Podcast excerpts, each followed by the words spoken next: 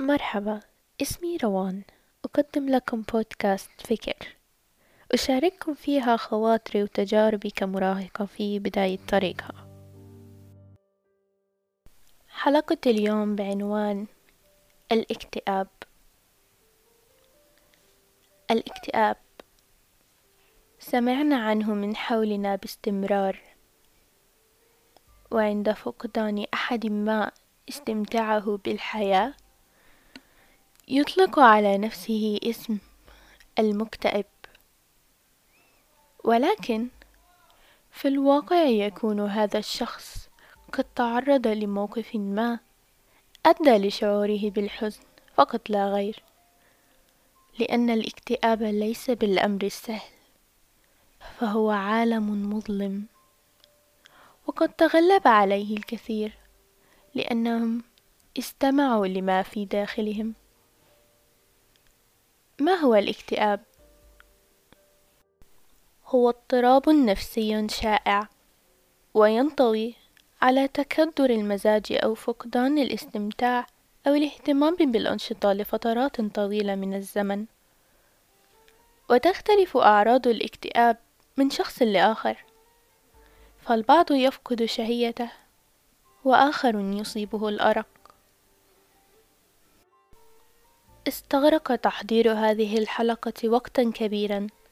على عكس بقية الحلقات لأن الاكتئاب ليس بالأمر الهين فهو أمر حساس لدرجة هائلة. بحثت كثيرا وقرأت مقالات من مصادر موثوقة واكتشفت أن لكل شخص تجربة مختلفة مع الاكتئاب. لم أجد فائدة من المقالات فاتجهت للأشخاص بعينهم.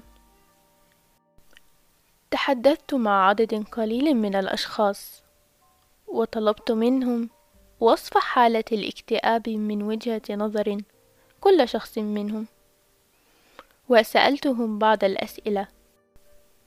ما هو الاكتئاب من وجهة نظرك؟ كيف كنت تشعر حينئذ؟ هل غير الاكتئاب شيئا مهما فيك؟ اخترت تجربتين وسأسردهما لكم في هذه الحلقة. التجربة الأولى تقول الاكتئاب بالنسبة لي كان مجموعة كبيرة من المشاعر. فقدان للشغف وعدم استمتاع بأشياء كانت تعني لي الكثير في وقت من الأوقات. كنت في حالة انطوائية شديدة على عكس المعتاد. تبتعد عن الكل وتكره التحدث معهم. تحبس نفسك داخل فقاعة اختلقتها لنفسك. كان الاكتئاب بالنسبة لي بلا سبب معين. كان الاكتئاب بالنسبة لي كالدوامة التي اختلقتها. وأوهمت نفسي بوجودها حتى أصبحت حقيقة. كانت سنة صعبة علي ولكن كنت أنا السبب في هذه الفترة من حياتي. شعرت بالوحدة على الرغم من وجود العديد من الأشخاص من حولي. شعرت أنني غير مرغوب بي. على الرغم من أنه مجرد خدعة صدقها عقلي لا أكثر حتى أصبح حقيقة وأدركت هذا في وقت متأخر. عانيت من خمول شديد. كنت أجلس في غرفتي وأتصفح هاتفي طوال اليوم بلا هدف لأتهرب من هذا الشعور. كنت أتابع أشخاصا كان تأثيرهم علي بالسلب. كانت السوشيال ميديا عاملا أساسيا لوقوعي في حفرة الاكتئاب. يلاحظ من حولك وقوعك في هذه الحفرة ولكنه يكتفي بالنظر من بعيد لأنه لا يدرك ما تشعر به. حاول العديد من حولي أن يساعدوني لكنني كنت أكتفي بالرفض. تقول التجربة الثانية أعجز عن وصف الاكتئاب بالنسبة لي. فقد كان الاكتئاب الذي أمر به مثل الشبح. كان موجودا ولكن غير مرئي.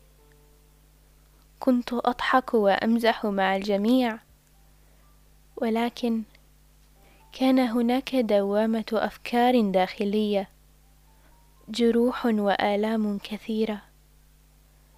في بعض الأحيان لم أستطع أن أحب من أحبهم بشكل طبيعي فقد كنت أبعد عن الكل بشكل ملحوظ.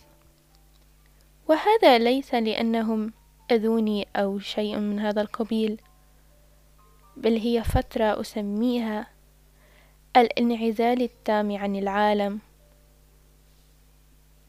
شعرت أنني منقسمة إلى شقين.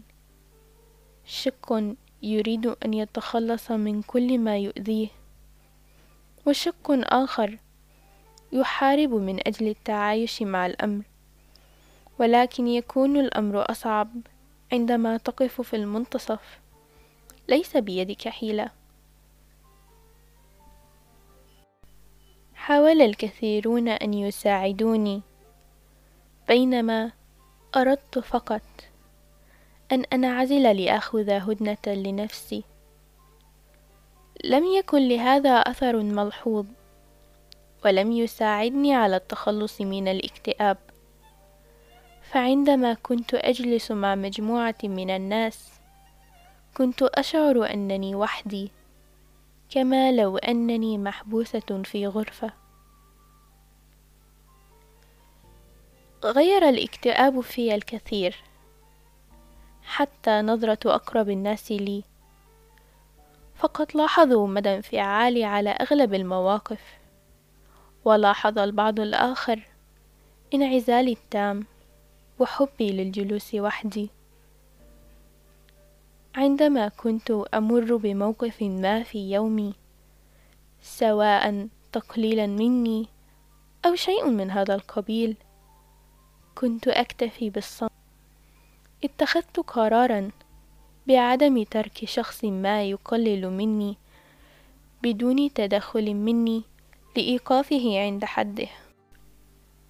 توقف عن تصنيف الناس لقائمة سوداء لا تتعامل معهم إلا في الحالات الخاصة وأخرى بيضاء وتتوقع منهم حبا واهتماما شديدين. أعدت ترتيب الأشخاص في حياتي ووضعتهم في الجزء الرمادي. فيمكننا تقبل بعض الأخطاء فتصلح ما قد أفسد. وأخرى لا نستطيع التخطي أغلبها. كلتا هاتين التجربتين كانتا مختلفتين سواء في الشعور أو في الأحداث. هناك تجارب عديدة حول العالم لا نفقه عنها شيئا. وقد تحدث الكثير من الأدباء عن الاكتئاب. وكان منهم الأديب الأشهر على الإطلاق ديستويفسكي قائلا إن الاكتئاب هو أبغض تجربة مررت بها على الإطلاق. إنه انعدام تصور الشعور بالسعادة مرة أخرى. وأيضا غياب الأمل كليا. إنه الشعور بالموت. إنه مختلف تماما عن الشعور بالحزن.